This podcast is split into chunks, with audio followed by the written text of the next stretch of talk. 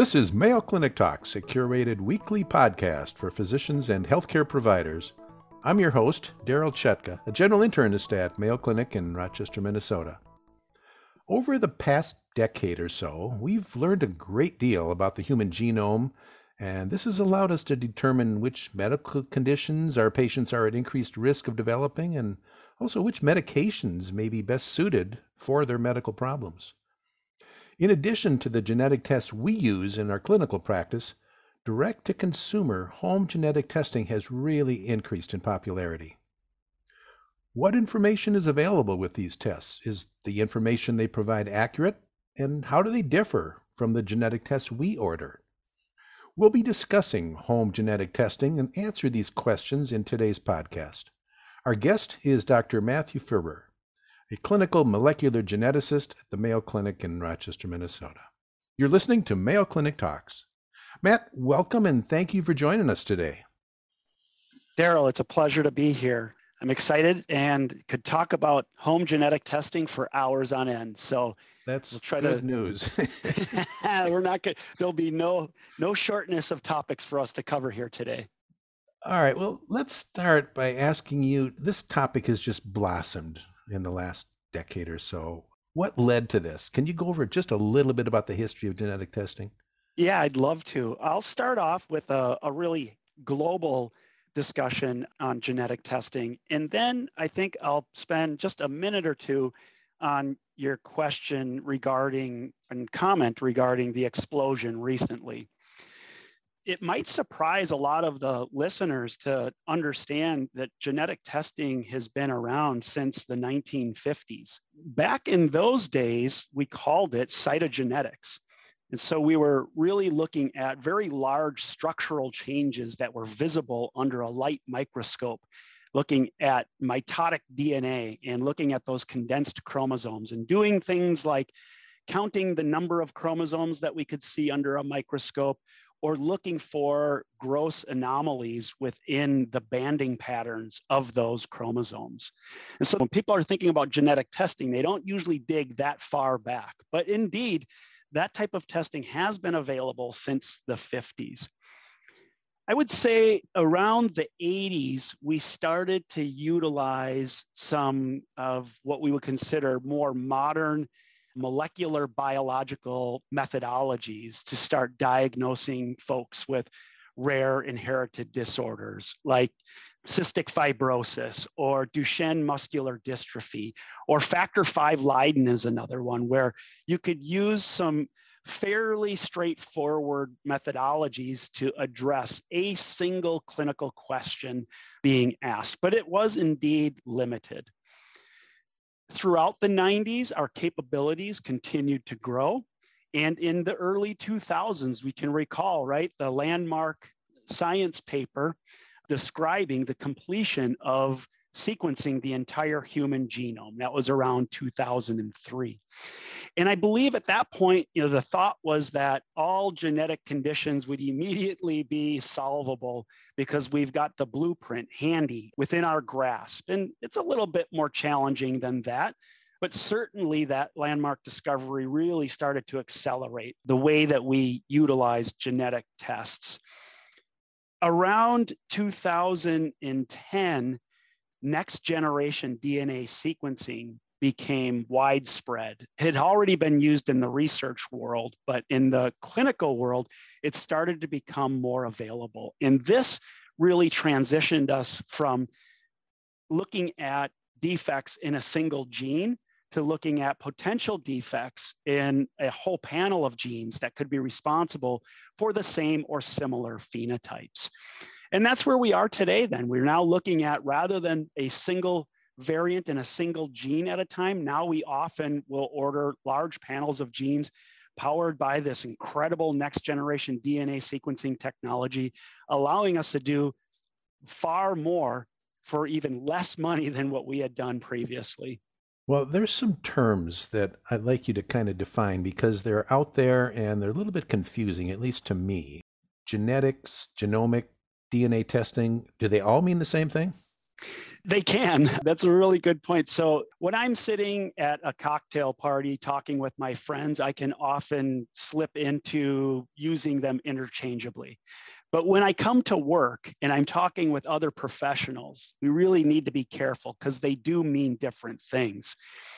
When I talk about genetic testing, I generally am talking about that single disease, single gene kind of testing, where we're really narrowly focused in on a target. We already have a very high suspicion of what we want to go after, and we'll use very narrow techniques or methodologies to try and find a variant in that gene. When I start talking about genomic testing, to me, genomic testing is like the whole enchilada. Let's blow it up. Let's really look more broadly. And that's where we would bring out terms like exome sequencing, uh, whole genome sequencing, and the like. And then DNA testing, that's a pretty vanilla term. That can be a blanket term for both of those two concepts that I just talked about, from the very tiny and specific to the very large and broad. All right. Well, there's you know there's a variety of companies out there who are uh, selling these genetic tests for our consumers. How accurate are they? Can our patients trust these results? The answer is it depends. The truth is that many of these laboratories have what it takes to run a laboratory that is capable of returning results to a participant's review. Ultimately, some of these things may even end up in a medical record. So there are a lot of rules and regulations that need to be adhered to when working within this space. The flip side is there are also a lot of opportunists out there, and they understand that there is a lot of buzz around DNA testing. And there's a lot of misinformation out there about what DNA testing can and cannot do. And so at the end of the day, understanding that there is this continuum, I would always continue to emphasize that individuals use a reliable source. If you've never heard of the company before, I'd be very wary before I would move forward with engaging in their experience. On the other hand, if you're aware of the company and you know that this is something that you know, thousands of, of folks have participated in, tens, hundreds, even millions of participants for some of these companies, those are probably the better companies to stick with. So, are these laboratories under any kind of standards? Is there any like the equivalent of an FDA approving a company that makes medications? Another uh, wonderful question. I think you've really done your homework here. You probably answer these questions as well, if not better than I can. But the, these laboratories are accredited, the good ones are accredited by the College of American Pathologists, which help to make sure that the CLIA, the Clinical Laboratory Improvement Act of 1988, and there have been updates since then, make sure that those mandates are well adhered to. Some laboratories also are pursuing FDA approval. So, very true that from all different levels, there are regulatory components that need to be adhered to for these reputable businesses. Others will not have that accreditation. It's like that good housekeeping seal of approval, mm-hmm. if you will. And if they don't have CLIA, CAP, or FDA, might be well advised to stay away. Okay.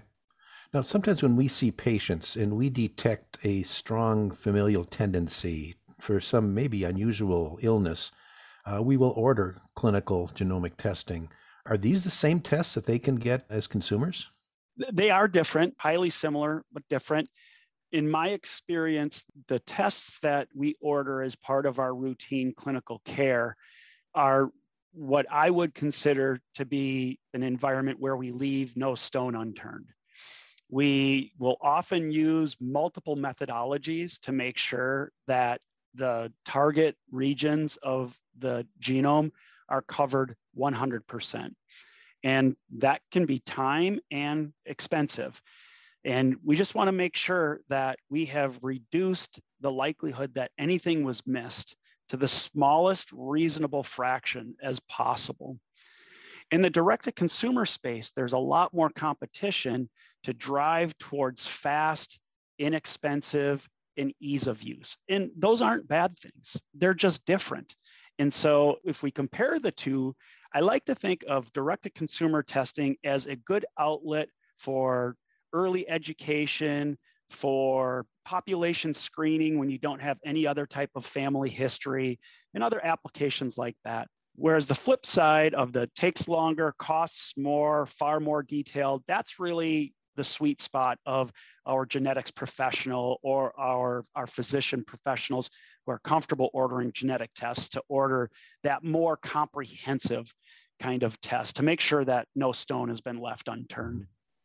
I think another difference that I notice is these patients come in with their results, and there may be some written explanation, but when we order these tests as a clinical exam, they come with a genetic counselor to uh, go over things with the patient. I find that extremely valuable for the patient. Yeah, the genetic counselors would love to hear that too, and they do an incredible job. And they should almost be a requirement for mm-hmm. any genetic test, regardless of it's direct to consumer or not. And I know that for a couple of the direct to consumer genetic testing companies, they actually do offer some style of genetic counseling that sometimes can be pre test. Mostly it's post test result and post test result only by request. But having that genetic counselor interaction is as valuable or more valuable than the test itself often. Yeah. And there can be a lot gleaned in those conversations from both negative and positive results. Mm-hmm. So it's not mandatory, but I would definitely advise a genetic consultation post test to really understand what it is that you got, what it is that you might not have obtained. So let's just play out a little scenario here. I went and had XYZ direct to consumer testing and they didn't find anything. I don't have an elevated risk for hereditary breast cancer. Well, that's one interpretation. But if you dig a little bit deeper with the help of a genetic counselor, they may be able to inform you that, oh, the methods that they used only pick up 70% of the known mutations involved in causing hereditary breast cancer.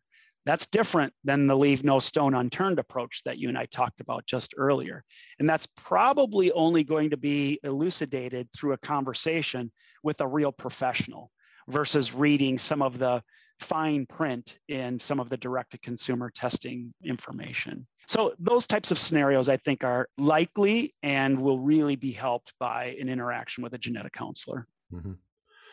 Well, Matt, I've been seeing patients for a little over 40 years, and before genetic testing was really available to us, we were doing our best in terms of picking up conditions that were related to their genetics, but we called it the family history. Mm, mm-hmm. Um, so even today, we still take a family history. And if we don't really detect any conditions that tend to run in the patient's family, do they get any benefit out of doing uh, genetic testing?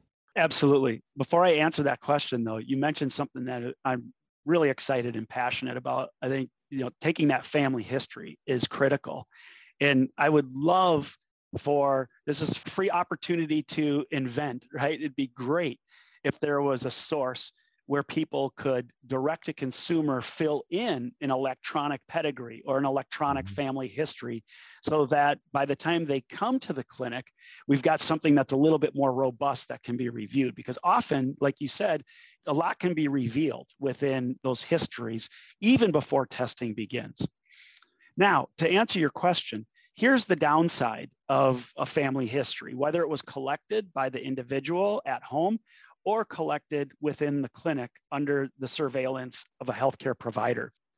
Number one, folks can often misremember the details of even their own family history. So, as you're going through that collection, it's often important to maybe ask the same question in a couple of different ways to make sure that things are jiving and gelling around the data.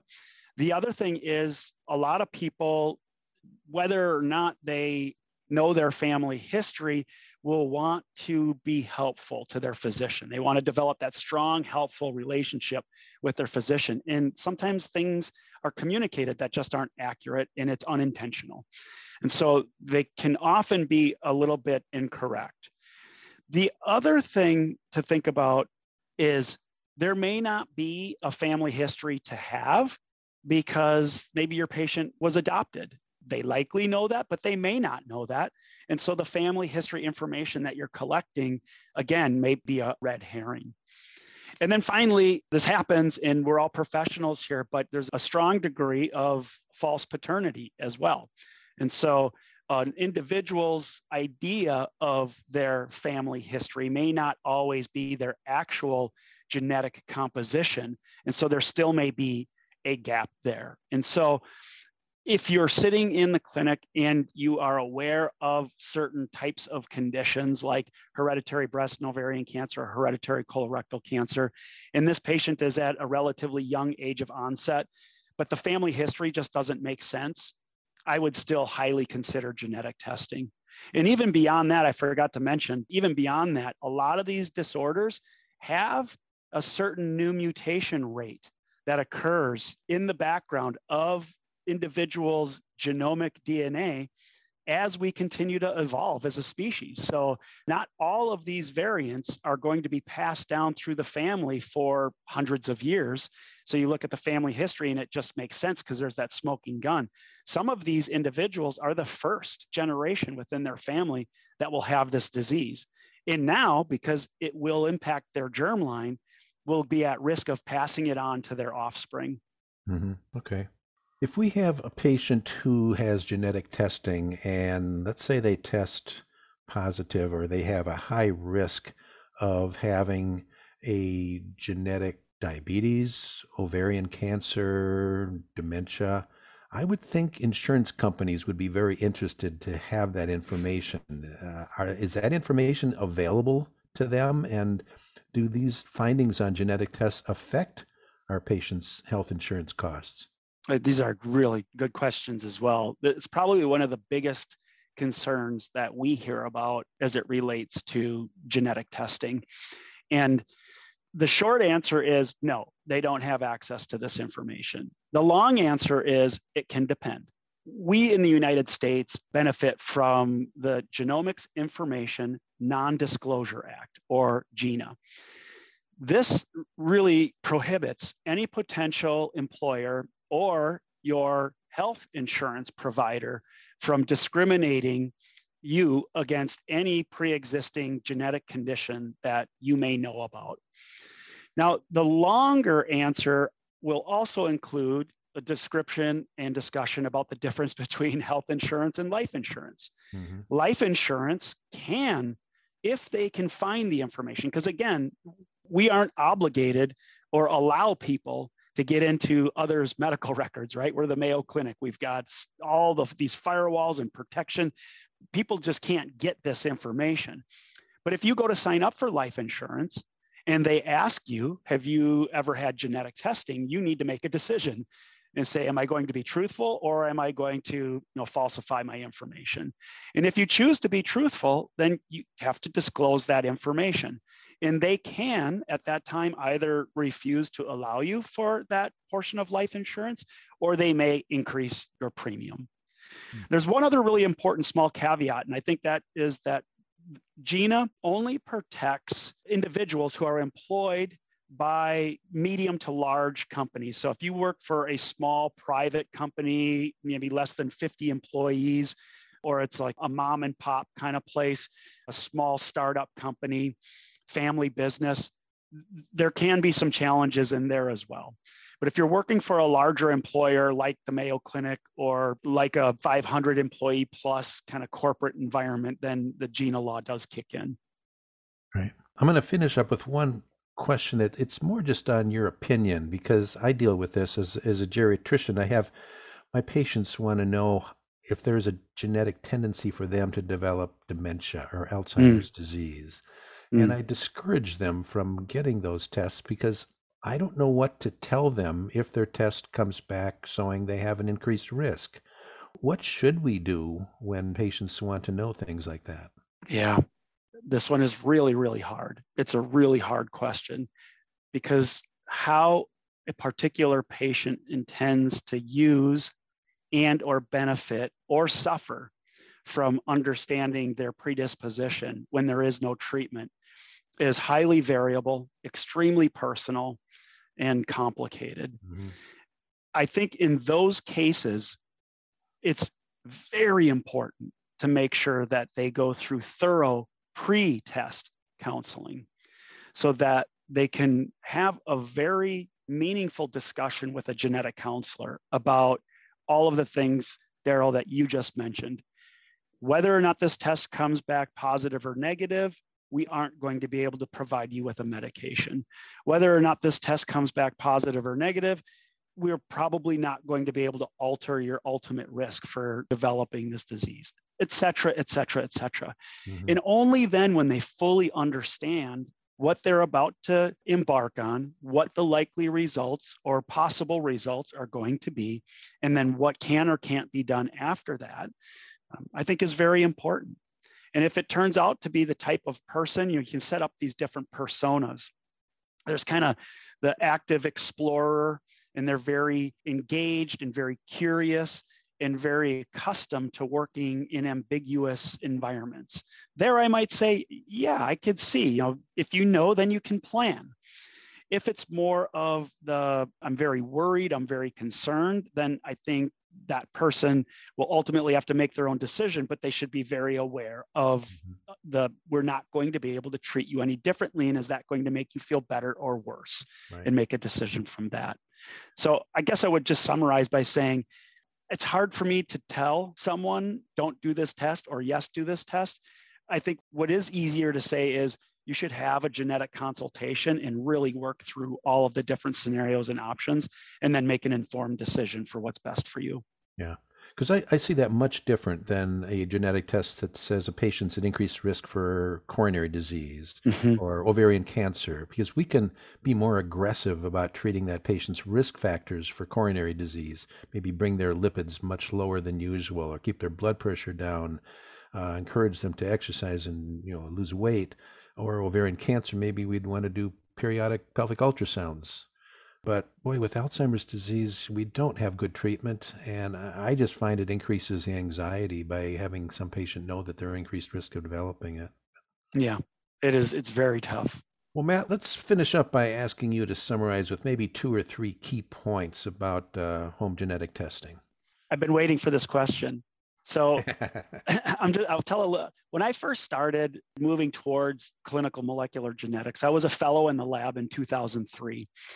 Became a lab director in 2005. And I'll just admit, I was a genetic snob back then. And the thought that anybody should have a genetic test outside of the safe environment of the medical profession to me was just you know it's just it was not the right direction for society and for the, the field to move as time has gone on and you know we really saw that explosion of genetic information around that 2010 period of time with next generation sequencing really bringing down the cost of sequencing and opening up the aperture of the types of genes and things that we could look at, I really shifted in my mentality and really started to say, if there are high quality, low cost options for people to get engaged with genetic testing, so they're asking the right questions, they're thinking about the right things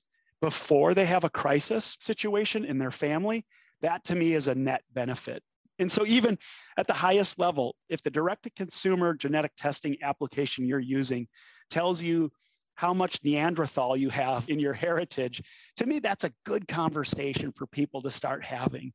It's an interesting conversation. It means nothing about your health or your longevity or anything like that, but it's getting them accustomed to the vernacular. And it can get confusing really quick. I'd rather have them engage then and learn early than when they're 48 years old presenting with advanced colorectal cancer, only to find out that mom or dad had a predisposition. Oh, and now by the way, your your three or four children also have a 50% likelihood of also inheriting this variant. So I see it as fun. I see it as educational. And I think in some rare cases, it's going to find important stuff that can actually help you prevent disease. So my modern interpretation is if you can find a high quality provider, go for it. Go for it. And we're going to see a lot of this coming into the clinic. So as we speak to our provider audience, we need to work together to make sure that our providers are comfortable with this information and also ready to understand when the report comes in was this one of the good ones or should i be a little bit more skeptical about you know the piece of paper that's being foisted upon me to kind of review and give my two cents on well, we've been discussing home genetic testing with Dr. Matthew Ferber, a clinical molecular geneticist from the Mayo Clinic. Matt, thank you so much for sharing your knowledge with us. This was a really fun discussion. I really appreciate it. I could go for another hour or two, but uh, we'll we'll save that for the long format. All right, we'll have you back. All right, thanks so much, Darryl. You can now listen to over 100 different medical topics developed for primary care providers on Mayo Clinic Talks podcasts. Find them at ce.mayo.edu or your favorite podcasting app. If you've enjoyed Mayo Clinic Talks podcasts, please follow us. Stay healthy and see you next week.